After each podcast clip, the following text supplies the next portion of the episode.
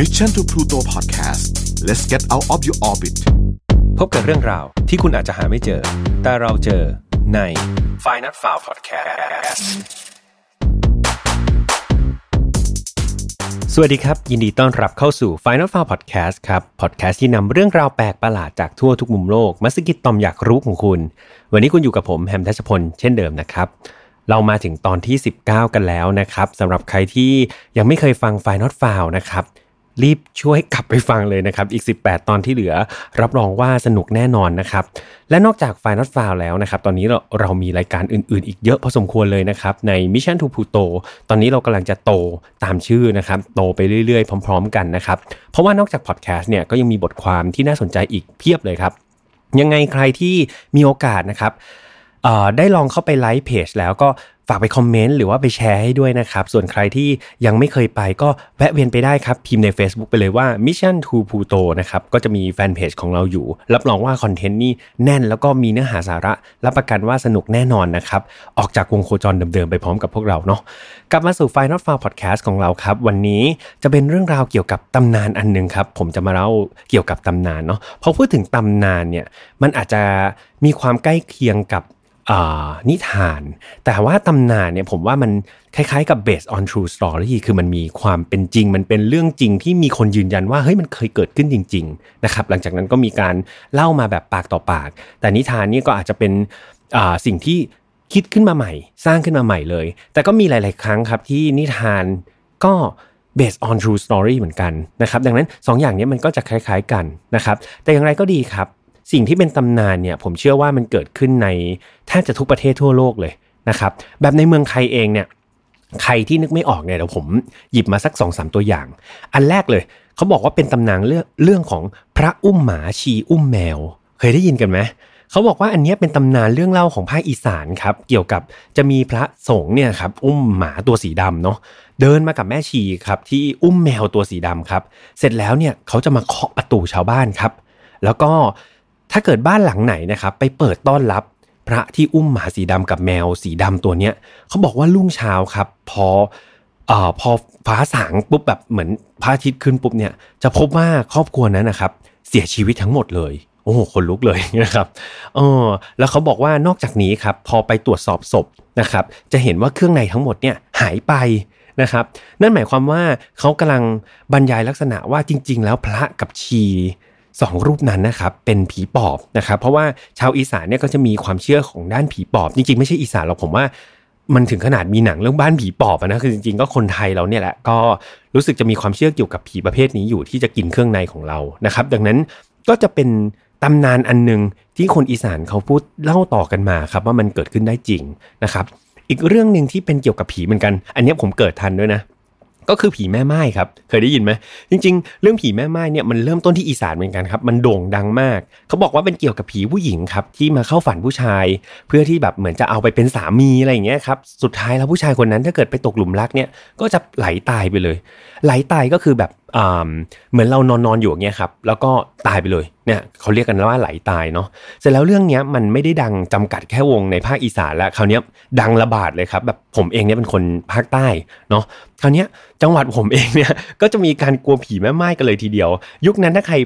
เกิดทันเนี่ยมันก็จะมีการนำหุ่นฟางครับมาตั้งแต่งตัวเป็นผู้ชายหน้าบ้านเนาะเพื่อเป็นการหลอกผีแม่ไม้ว่า นี่ผู้ชายอยู่หน้าบ้าน ถ้าเธอจะเอาเธอเอาหุ่นฟางไปแทนนะนอกจากนี้นะครับบางทีบางบ้านเนี่ยก็จะมีการเขียนกระดาษไว้เลย บอกว่าบ้านนี้ไม่มีผู้ชายอยู่นะครับเพื่อให้แบบเกิดผีแม่ไม้เดินผ่านมาเนี่ยก็จะได้ข้ามบ้านนี้ไปเลยนะครับหรือหนักๆหน่อยเนี่ยเขาบอกว่าถึงขนาดบางบ้านเนี่ยครับมีการให้ผู้ชายที่อยู่ในบ้านเนี่ยแต่งตัวแบบใส่ผ้าถุง ใส่กระโปรงอะไรเงี้ยเข้านอนแต่งหน้าเข้านอนเลยนะครับเพื่อหนีผีแม่ไม้ ซึ่งในสมัยนั้นผมจำได้ว่าฮิตมากจริง ผมขับรถไปกับคุณพ่ออย่างเงี้ยครับไปตามทุ่งนาหรือว่าเป็นบ้านแบบออกทางชนบทนิดนึงเนี่ยจะเห็นว่าแทบทุกบ้านเลยครับ จะมีแบบเนี่ยขุนฟางอยู่ ก็เคยถามคุณพ่ออยู่ครับว่าทำทำไมเออแล้วก็คุณพ่อก็เล่าเรื่องนี้ให้ฟังนะครับ อีกเรื่องหนึ่งครับค่อนข้างโด่งดัง แล้วก็มีการนำมาสร้างเป็นหนังด้วยนะครับเขาก็บอกว่าเป็นเรื่องเกี่ยวกับยายสปีดเคยได้ยินกันไหม คือเรื่องนี้ครับมันเป็นเรื่องเล่าของนักศึกษากลุ่มหนึ่งครับในมหาวิทยาลัยสงขลานครินทร์หรือที่เราเรียกกันว่ามออเนาะคือเขาบอกว่าในซอยตอนตกกลางคืนเนี่ยจะมีคุณยายที่แบบชอบวิ่งใส่รถที่ผ่านมานะครับมันหลอนตรงที่ว่าแบบเหมือนเด็กๆเนี่ยในมอจะส่วนมากจะขี่มอเตอร์ไซค์ใช่ไหมครับเขาบอกว่ายิ่งเราบิดหนีเร็วเท่าไหร่อะ คุณยายก็จะแบบเร่งมาทันเราครับทำให้แบบตอนกลางคืนเนี่ยคนก็ไม่ค่อยจะกล้าขับรถออกไปตอนกลางคืนนะครับ ก็เรียกว่าหลังๆ คุณยายสปีดก็ได้มีการแพร่พลันนะครับนอกจากในมอเนี่ยก็ไปโผล่ที่อื่นๆนะครับไม่ว่าจะเป็นมอขอมอขอนแก่นนะครับหรือว่ามอเชียงใหม่นะครับแต่ว่าอย่างไรก็ดีครับเรื่องนี้เขาบอกว่าจริงๆ แล้วเหมือนต้นกำเนิดมาจากในวงวงเล่าของกลุ่มนักศึกษาที่เขาเหมือนเขาเมคขึ้นมาแค่นั้นเองนะครับก็อย่างไรก็ตามครับนี่ก็เป็นตำนานในเมืองไทยนะครับที่เอามาเล่าให้ฟังนะครับ แต่ว่าวันนี้ครับจะเป็นตำนานระดับโลกเลยนะครับแล้วก็เป็นตำนานเรื่องหนึ่งที่ผมว่าดังมากๆนะเชื่อว่าหลาย ๆ คน น่าจะเคยได้ยินมา และแน่นอนครับตำนานเรื่องนี้มีการบันทึกว่าเป็นเรื่องจริงนะครับมาฟังกันเลยดีกว่า ตำนานนี้ชื่อว่า p i e t Piper of Hamelin นะครับ คุ้นๆไหมเริ่มคุ้นๆไหมอะถ้ายังไม่คุ้น เดี๋ยวผมจะเล่าตำนานนี้ให้ฟังครับ เรื่องนี้ครับเกิดในประเทศเยอรมนีในปี 1284 ครับ อยู่ที่เมืองฮาเมลินนะครับ อันนี้เป็นชื่อเมืองเนาะเขาบอกว่าในตอนนั้นเมืองฮาเมลินเนี่ยมีฝูงหนูแพร่พันธุ์จำนวนมากเลยครับ แบบหนูนี่แบบตัวพวกหนูเนี่ยครับมันระบาดมากเลย ชาวบ้านก็เดือดร้อนจากหนูเนี่ยครับเพราะว่าตัวหนูเองเนี่ยมันจะมาคอยทำลายข้าวของ มากัดเสบียงอาหาร นอกจากนี้ครับตัวหนูเนี่ยยังเป็นพาหะนำโรคโดยนะการละโรคอะไรเนี่ยที่เรารู้จักกันนะครับเขาบอกว่าชาวบ้านเนี่ย แม้แต่แบบเอาแมวมาคอยจับหนูเนี่ย สุดท้ายก็สู้หนูไม่ได้ครับ เพราะว่าปริมาณของหนูเนี่ยมันเยอะมาก กลายเป็นว่าแมวครับโดนหนูลุมยำตายซะเองนะครับ คือรุนแรงมาก ชาวบ้านก็เลยแบบเฮ้ยไม่ไหวแล้ว ก็เลยแบบรวมเงินกันครับ ได้เงินมาก้อนหนึ่งแล้วก็ให้รางวัลกับผู้ที่แบบ เอ้ย ใครปราบหนูได้เอาเงินก้อนนี้ไปเลยนะครับแต่จนแล้วจนรอดก็ไม่มีใครเลยครับ ที่จะอาสามาปราบหนูฝูงนี้ได้นะครับในตอนนั้นเองครับมีชายลึกลับคนหนึ่งเสนอตัวขึ้นมาบอกว่า ฉันนี่แหละเดี๋ยวจะมาปราบหนูให้ ผู้ชายคนนี้ครับใส่เสื้อหลากสีเลยนะครับ แล้วก็มีอุปกรณ์ข้างกายก็คือปีครับเขาบอกว่าเดี๋ยวเขาจะจัดการหนูโดยการเป่าปี โอ้ตอนนั้นชาวบ้านก็เซอร์ไพรส์มากครับว่าเอ๊ะอะไรเนี่ยใครมาจากไหนก็ไม่รู้ด้วยนะ แล้วก็เดี๋ยววิธีการก็แสนจะประหลาดนะครับ ชาวเมืองก็เลยบอกว่าโอเคโอเค ขอให้ปราบได้ อยากได้อะไรตอบแทนเอาไปเลยนะครับ เมื่อตกลงเรียบร้อยแล้วนะครับ ชาวเมืองก็เห็นชายลึกลับคนนี้ครับหยิบปีขึ้นมา แล้วก็เดินเป่าเลยครับ เป่าปีไปเรื่อยๆ ทันใดนั้นเองครับ หนูจำนวนมหาศาลจากทุกมุมเมืองเลยนะครับ วิ่งกรูออกมาครับแล้วก็เดินตามผู้ชายคนนี้เข้าแถวเป็นระเบียบเลยครับ ผู้ชายคนนี้ก็เป่าปีไป หนูก็เดินตามไปครับราวกับว่ามันหลงไหลในเสียงเพลงของเขานะครับจนสุดท้ายครับชายคนนี้ไปหยุดอยู่ที่ริมแม่น้ำเวเซอร์นะครับเป็นแม่น้ำที่อยู่ใกล้ ๆ เมืองครับ หนู แต่ละตัวนะครับค่อยๆ กระโดดลงแม่น้ำไปเรื่อยๆครับตายทีละตัว 2 ตัวตายทีละตัว จนสุดท้ายครับ หนูทุกตัวกระโดดลงแม่น้ำนะครับแล้วก็ไม่เหลือหนูเลยแม้แต่ตัวเดียวครับ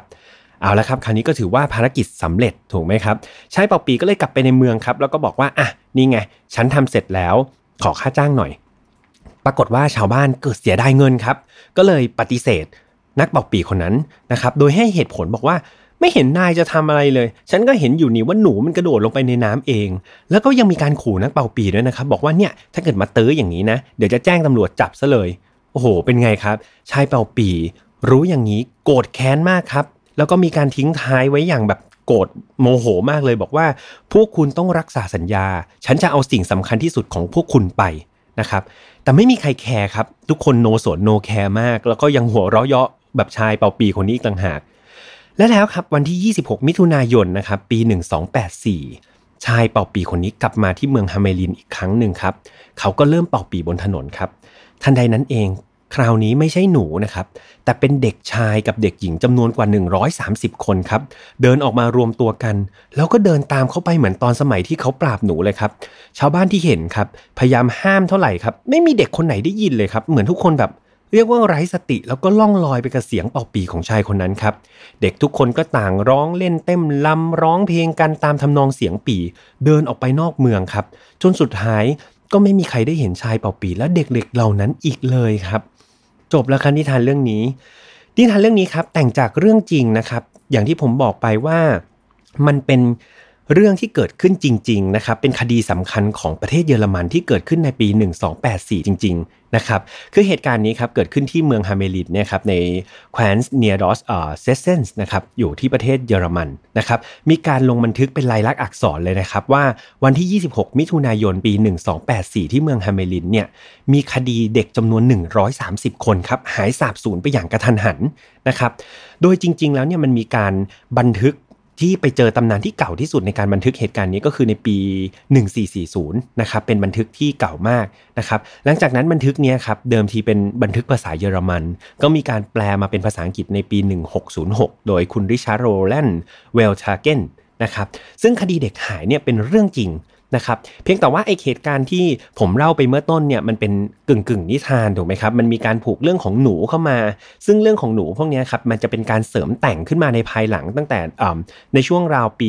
1816 ที่มีพี่น้องตระกูลกริมนะครับนำเรื่องนี้มาเรียบเรียงใหม่เป็นนิทานนะครับโดยมีการใส่ตัวละครเพิ่มเข้าไปด้วย ก็คือเป็นเด็กขาแพลงกับเด็กตาบอดครับที่เดินตามไป สุดท้ายเด็กขาแพลงกับเด็กตาบอดเนี่ยครับรอดตายกลับมาได้นะครับอันนี้เป็นนิทานกริม ใครสนใจก็ลองไปหาอ่านดูได้เนาะ กลับมาที่คดีจริง ๆ ครับ ตอนนี้คือเรื่องราวเนี่ยเขาบอกเด็กหายไปพร้อมกัน 130 คนนี่เป็นเรื่องใหญ่มากนะเออถ้าเรามาจินตนาการ แต่ก็ยังไม่มีใครทราบแน่นอนว่าว่าสุดท้ายแล้วเด็กๆหายไปได้ยังไง แล้วเรื่องราวมันเป็นยังไง มีข้อสันนิษฐานครับเป็นทฤษฎีแบบค่อนข้างเยอะเลยนะครับ ว่าเกิดอะไรขึ้นบ้าง เดี๋ยวผมจะลองหยิบข้อสันนิษฐานบางส่วนออกมานะครับ ว่าเออมันมีความเป็นไปได้แบบนี้ แล้วท่านผู้ฟังลองลองฟังตามดูแล้วคิดว่าเออแบบไหนมัน make sense เนาะเขาบอก ทฤษฎีแรกเนี่ยเขาบอกว่าเด็กน่าจะเสียชีวิตด้วยอุบัติเหตุ โดยการเดินลงไปจมในแม่น้ำเวเซอร์ เหมือนกับหนูในนิทานเลยครับ คือเด็กอาจจะเดินตามมีคนคนหนึ่งเดิน แล้วก็แบบอาจจะล่อลวงเด็กหรือเปล่าก็ไม่รู้แต่สุดท้ายเด็กเหล่านี้เสียชีวิตโดยการตกแม่น้ำนะครับ อีกบันทึกหนึ่งเขาบอกว่าเด็กๆ อาจจะไม่ได้ตกแม่น้ำครับแต่ตกภูเขาแทนนะครับภูเขาที่ว่าก็คือภูเขาที่ชื่อว่าคอปเพนเบิร์ก นะครับ เพราะว่าวันที่ 26 มิถุนาวันเกิดเหตุเนี่ยเขาบอกว่าเป็นวันเซนต์โยฮัน and เปาโลนะครับ ซึ่งที่เมืองฮาเมลินเนี่ยเขาจะมีธรรมเนียมโดยการจุดไฟบนภูเขาครับ แล้วก็ภูเขาเนี่ยมันจะเป็นลักษณะค่อนข้างชัน แล้วก็หน้าผาเนี่ยมันตัดนะครับ ส่วนข้างล่างก็เป็นบึงลึกเลย ก็เป็นไปได้ว่าเด็กๆเนี่ยเขาอาจจะพาขึ้นแบบชวนๆกันขึ้นไปดูไฟตอนกลางคืนนะครับ แล้วก็มองไม่เห็นสุดท้ายตกหน้าผาไปนะครับ มีอีกทฤษฎีหนึ่งครับเขาบอกว่าอาจจะเกิดโรคระบาดขึ้น และเด็กๆเหล่านี้อาจจะถูกพาไปอยู่ที่อื่นก่อนนะครับโดยแนวแนวความคิดนี้มาจากตอนที่ยุโรปตอนนั้นเป็นการระโรคมากๆเลยครับการระโรคกำลังระบาดอยู่ในยุโรปมากๆเลย ซึ่งการระโรคนี้ก็ไม่แน่ว่าเป็นแรงบันดาลใจในการแต่งเรื่องเกี่ยวกับหนูผูกเข้าไปด้วยหรือเปล่านะครับ อีกทฤษฎีหนึ่งครับ อันนี้ออกแนวสายบุญเลย เขาบอกว่าเด็กๆ130คนเนี่ยอยู่ๆก็ออกมารวมตัวกัน แล้วก็ออกไปจาริกแสวงบุญนะครับ แล้วก็ไม่ได้กลับมาอีกเลย ส่วนนักเป่าปีก็คือเป็นเหมือนหัวหน้ากลุ่มนักแสวงบุญนั่นเองนะครับ ก็มีคนคิดประมาณนี้ด้วยเหมือนกันหนึ่งนะครับ มีอีกอทฤษฎีหนึ่งครับเขาเชื่อว่าเด็กๆเนี่ยออกจากหมู่บ้านเพื่อไปสร้างหมู่บ้านเองใหม่เลย โอ้โห อันนี้แนวแอดวานซ์นะครับ เพราะว่าในช่วงปีนี้เป็น ยุคที่แบบเออเหมือนมีหมู่บ้านอะไรเกิดขึ้นใหม่มากเลยเด็กฮาเมลินเขาอาจจะรู้สึกว่าเฮ้ยเขาโตพอแล้วอยากจะเป็นผู้บุกเบิก อยากจะเป็นแบบเหมือนหัวหน้าเผ่าอะไรอย่างนี้ก็เลยจับกลุ่มไปสร้างหมู่บ้านใหม่เลย ก็มีคนคิดทฤษฎีประมาณนี้เนาะอีกอันนึงครับเป็นทฤษฎีที่ผมว่าน่าสนใจเหมือนกันเขาบอกว่าชาวบ้านนะครับในฮาเมรินตอนนั้นค่อนข้างทายะค่อนข้างยากจนเลย จนเลี้ยงเด็กๆไม่ไหวนะครับเขาก็เลยต้องแบบเหมือนแอบลักลอบส่งเด็กออกนอกหมู่บ้านนะครับไม่ให้เจ้าหน้าที่รู้ เพราะว่า ไม่มีปัญญาเลี้ยงพูดง่ายๆเนาะแล้วก็อาจจะส่งไปอยู่กับญาติหรืออยู่กับหน่วยงานอื่น นอกเมืองอื่นที่มีฐานะดีขึ้นนะครับทำให้แบบแล้วก็แกล้งทำเป็นว่าเออเด็กหายไปพร้อม ๆ กันแต่จริงก็คือพ่อแม่ทำแผนไป อันนี้ก็ทฤษฎีนี้ก็ดูน่าสนใจนะครับมีอีกทฤษฎีหนึ่งอันนี้ค่อนข้างน่ากลัวนิดหนึ่งเขาบอกว่าช่วงที่เกิดเหตุการณ์นี้ครับเป็นช่วงของสงครามครูเสดนะครับนักประวัติศาสตร์เลยเชื่อว่าเด็กๆ เหล่านี้ถูกส่งไปร่วมรบในสงคราม โอ้ เอาเด็กไปรบนะครับก็เป็นไปได้เหมือนกันแต่มันมีเด็กผู้หญิงด้วยเนาะอันนี้ก็ไม่แน่ใจ อีกทฤษฎีหนึ่งแล้วกันครับเขาบอกว่านักเป่าปีเนี่ยอาจจะเป็นพวกชอบล่อลวงเด็กนะครับไปล่วงละเมิดทางเพศนะครับดังนั้นก็อาจจะเป็นไปได้ที่เขาค่อยๆลักพาตัวเด็กไปเรื่อยๆ ไปทำมิดีมิร้ายจนหมดเมืองนะครับก็อาจจะเป็นกลุ่มแนวมิจฉาชีพไปเลย แต่อย่างไรก็ดีครับคดีหายสาบสูญของเด็กในเมืองฮาเมลินเนี่ย มันยังไม่ได้รับการขี้คายจนปัจจุบันนะครับ แล้วก็หลักฐานที่หลงเหลืออยู่เนี่ยก็มีแค่หลักฐานที่ยืนยันว่าเหตุการณ์นี้เกิดขึ้นได้จริงนะครับ รวมถึงมีกฎระเบียบอันนึงของเมืองฮาเมลินที่น่าสนใจเลย คือเขาเคยมีกฎที่บอกว่าห้ามประชาชนออกมาร้องเพลงบนถนนนะครับ เพื่อไม่ให้เกิดเหตุการณ์นี้สลดแบบเหตุการณ์สลดใจนี้เกิดขึ้นอีกนะครับ เรียกว่ากฎนี้ก็ มีอยู่ยาวนานพอสมควรเลยแต่ตอนหลังเขายกเลิกไปนะครับการที่มีกฎนี้แหละครับมันเป็นเครื่องยืนยันได้อย่างหนึ่งว่าเหตุการณ์เด็กหายเนี่ยมันเกิดขึ้นได้จริงแหละนะครับกลับมาส่วนของนิทานเวอร์ชั่นของพี่น้องตระกูลกลิ่มนะครับมันก็มีเรื่องที่น่าชวนคิดชวนคุยนิดนึงอย่างที่ผมบอกไปว่ามันมีการแต่งเติมว่าเด็กที่รอดชีวิตเนี่ยมี 2 คนใช่ไหมก็คือเด็กตาบอดกับเด็กขาแพลงนะครับคำถามคือ นิทานกำลังจะบอกอะไรกับเรามากกว่านะครับในความคิดของผมเนี่ยผมมองว่านักเป่าปีเนี่ยครับมันอาจจะหมายถึงสื่อข้อมูลหรือสิ่งยั่วยุในปัจจุบันก็เป็นได้เนาะคือเสียงปีอะครับที่มันหลอกหลอนเด็กๆ หรือทำให้เด็กๆ หลงเชื่อครับมันก็อาจจะเหมือนข้อมูลหรือสื่อต่างๆ ในโลกปัจจุบันเนี่ยที่มันมีเยอะมาก บางทีก็เป็นข่าวจริงข่าวปลอมนะครับหลายๆ สื่อเนี่ยมันก็เป็นตัวเหมือนชัก ชักโยงแล้วก็โน้มน้าวให้คนจำนวนมากหลงผิดเข้าใจผิด และเดินทางไปสู่หายนะได้ครับ ดังนั้นผมว่าซิมโบสองอย่างครับ อย่างแรกคือเด็กตาบอดอะมันหมายถึงว่าเขามองไม่เห็นเด็กกลุ่มนั้นนะครับทำให้สุดท้ายเขาไม่ได้เดินตามไปนะครับทำให้เขารอดชีวิตได้ อันนี้คือผมไม่ได้หลีด หมายถึงว่าเออทุกคนต้องปิดหูปิดตาไม่รับสื่อไม่รับข่าวสารอะไรเลยเนาะ แต่ว่าผมกำลังมองว่ามันอาจจะสะท้อนว่าบางข่าวหรือบางสื่อหรือบางข้อมูลเนี่ย เราไม่จำเป็นว่าจะต้องเสพสื่ออย่างไร้สติทุก ๆ ครั้งก็ได้นะครับ บางสื่อเนี่ยที่เรารู้สึกว่ามันบั่นทอนเนี่ยเราก็ไม่จำเป็นต้องรับมันนะครับ เราเลือกรับสื่อที่มันเหมาะสมกับเราซะดีกว่าเหมือนปิดตาข้างเดียวครับ ดังนั้นคือบางครั้งคนตาบอดกลับรอดเห็นไหมเพราะว่าเขาเลือกที่จะรับรู้ในบางเรื่องเท่าที่จำเป็นนะครับ เพราะว่าการเสพหรือรับสารอะไรมากๆไป บางทีมันก็พาเราไปสู่หายนะ หรือการตัดสินใจผิดพลาดได้เหมือนกันเนาะมาของเด็กขาแพลงเนี่ย เขารอดมาได้ ตามนิทานก็คือเดินตามเพื่อนเพื่อนไม่ทันนี่แหละครับ หลุดกลุ่ม คราวนี้เรามาตีความเนี่ยมันก็เหมือนกับเทคโนโลยีสมัยใหม่เนาะที่มันฟีดข่าวฟีดข้อมูลเนี่ยเร็วมากๆเลย เหมือนกลุ่มคนที่มันเดินไปเร็วมากเลยคำถามคือเราต้องตามกระแสแบบนั้นไปตลอดหรือเปล่านะครับบางทีการรอคอยหรือว่าการคิดอย่างรอบคอบระมัดระวังมันก็ทำให้เราพ้นภัยได้เนาะบางทีเราไม่ต้องไปตามกระแสทุก ๆ เรื่องก็ได้นะครับ ตกข่าวอย่างมีสติบ้างก็ได้นะครับงั้นผมว่า นิทานน่าจะพยายามจะสอดแทรกอะไรหลาย ๆ อย่างให้กับเราสำหรับผมผมตีความได้แบบนี้สำหรับบางท่านอาจจะตีความเป็นบางอย่างอื่นเนาะแต่นี้ก็มาแชร์ไอเดียแล้วกันนะครับก่อนจากกันครับมีเกร็ดเล็ก ๆ น้อย ๆ ของเมืองฮาเมลินให้ฟังว่าเมืองฮาเมลินนะครับก็อยู่ในประเทศเยอรมันนี่แหละปัจจุบันก็มีคนประมาณ 60,000 คนครับแล้วก็เมืองนี้ก็มีชื่อเสียงมาจากนิทานข้างต้นที่ผมได้เล่าให้ฟังนะครับปัจจุบันสถานที่ที่ตั้งเมืองฮาเมลินเนี่ยกลายเป็นถนนที่แบบ เขาเรียกว่าดึงดูดนักท่องเที่ยวไปเที่ยวเยอะมากเลยนะครับชื่อถนนเนี่ยอ่านยากนิดหนึ่งนะผมพยายามไปฟัง Google เนี่ยเขาอ่านว่าบันเกรูเซนสตาร์เซอร์ประมาณนี้นะครับแต่แปลเป็นไทยก็คือถนนที่ไม่มีเสียงกลองนะครับก็คือถนนที่แบบมันไม่มีดนตรีแหละนะครับโดยทางเมืองนะครับมีกฎห้ามเล่นดนตรี ห้ามร้องเพลง ห้ามเต้นรำในเมืองเด็ดขาดเลยครับ เหตุผลก็คือเพื่อเป็นเกียรติให้กับเด็กๆที่หายตัวไปนะครับนอกจากนี้ครับยังมีตึกที่ชื่อว่า l e t t e n f a n g e r House นะครับหรือว่าแปลเป็นไทยก็คือบ้านคนจับหนูแล้วครับซึ่งเชื่อว่าสร้างในปีประมาณ 1602-1603 นะครับ ส่วนธีมในเมืองเนี่ยเขามีการจัดธีมคล้ายๆ เรื่องของนิทานคนเป่าปี่หมดเลย แล้วก็มีสันแบบเขาเรียกว่าอะไรสินค้า souvenir อะไรต่างๆเนี่ยเกี่ยวกับคนเป่าปี่เป็นจำนวนมากเลยครับ แม้แต่เมนูอาหารนะครับหรือสถานที่เนี่ยก็จะมีการตั้งชื่อให้สอดคล้องกับนิทานเรื่องนี้ ผมยกตัวอย่างเช่นแบบเขาก็จะมีช็อกโกแลตรูปหนูนะครับเป็นเหมือนแบบ ขอซื้อกลับไปฝากเพื่อนๆได้หรือว่าห้องรับประทานอาหารนะครับ ที่เขาจะแต่งเป็นเหมือนรูหนูเลย ก็เรียกว่าเป็นการทำให้คนแบบมี feeling ในการที่จะเข้าไปเที่ยวเมืองต่างๆนะครับ นอกจากนี้ในทุกวันที่ 26 มิถุนาของทุกปีนะครับที่เมืองนี้ยังมีการเซตเป็นวันสำคัญก็คือเป็นวันคนจับหนูอีกด้วยนะครับ ก็ถือว่าเป็นเรื่องราวที่ผมไปอ่านมาแล้วผมก็รู้สึกว่ามันน่าสนใจเนาะมันเป็นตำนานมันเป็น กึ่งกึ่งนิทานนะครับที่สร้างจากเรื่องจริงนะครับแล้วก็เออมันเป็นคดีสยองขวัญเนาะแล้วก็สุดท้ายมาแต่งเป็นนิทานแล้วมันเหมือนมีกิมมิคหรือมีอะไรบางอย่างที่สะกิดความคิดเราได้เหมือนกันเนาะว่าเขาสอดแทรกอะไรเราอยู่นะครับสำหรับใครที่ชอบเรื่องราวแปลกๆ แบบนี้นะครับชอบฟังเรื่องราวแบบนี้มาฟังกันได้ในไฟล์ not f i l นะครับเดี๋ยวเราจะมากันทุกวันศุกร์ช่วงเย็นแบบนี้นะครับทางช่องของ Mission Pluto เรามีช่องทางมากมายครับ YouTube Spotify SoundCloud Podbean Apple Podcast นะครับ แล้วก็อย่างที่บอกไปช่วงต้นว่าเรามีแฟนเพจด้วย ในแฟนเพจก็จะมีพอดแคสต์ของ podcaster ท่านอื่นๆเนี่ยนะครับแบบสนุกทุกรายการเลยผมฟังแล้วผมก็ยังชอบเลยนะครับ แล้วก็ตัว content ตอนนี้เราเริ่มมี content ลงเรื่อยๆนะครับยังไงลองไปอ่านกันดูฝากไลค์ฝากแชร์นะครับชอบไม่ชอบยังไงคอมเมนต์กันได้เลย ทุกๆคอมเมนต์มีประโยชน์กับพวกเราจริง ๆ ครับสำหรับวันนี้ขอให้ทุกคนรักษาสุขภาพนะครับ ก็ใครชอบนิทานแบบนี้ลองไปหาดูนะนิทานกลิมสนุกจริง ๆ นะครับ ขอให้ทุกคนปลอดภัย นะครับแล้วก็ผ่านวิกฤตทุกๆ อย่างไปได้ด้วยดีครับ สวัสดีครับ Mission to Pluto Podcast let's get out of your orbit พบกับเรื่องราวที่คุณอาจจะหาไม่เจอ แต่เราเจอใน f i n a l f i l e Podcast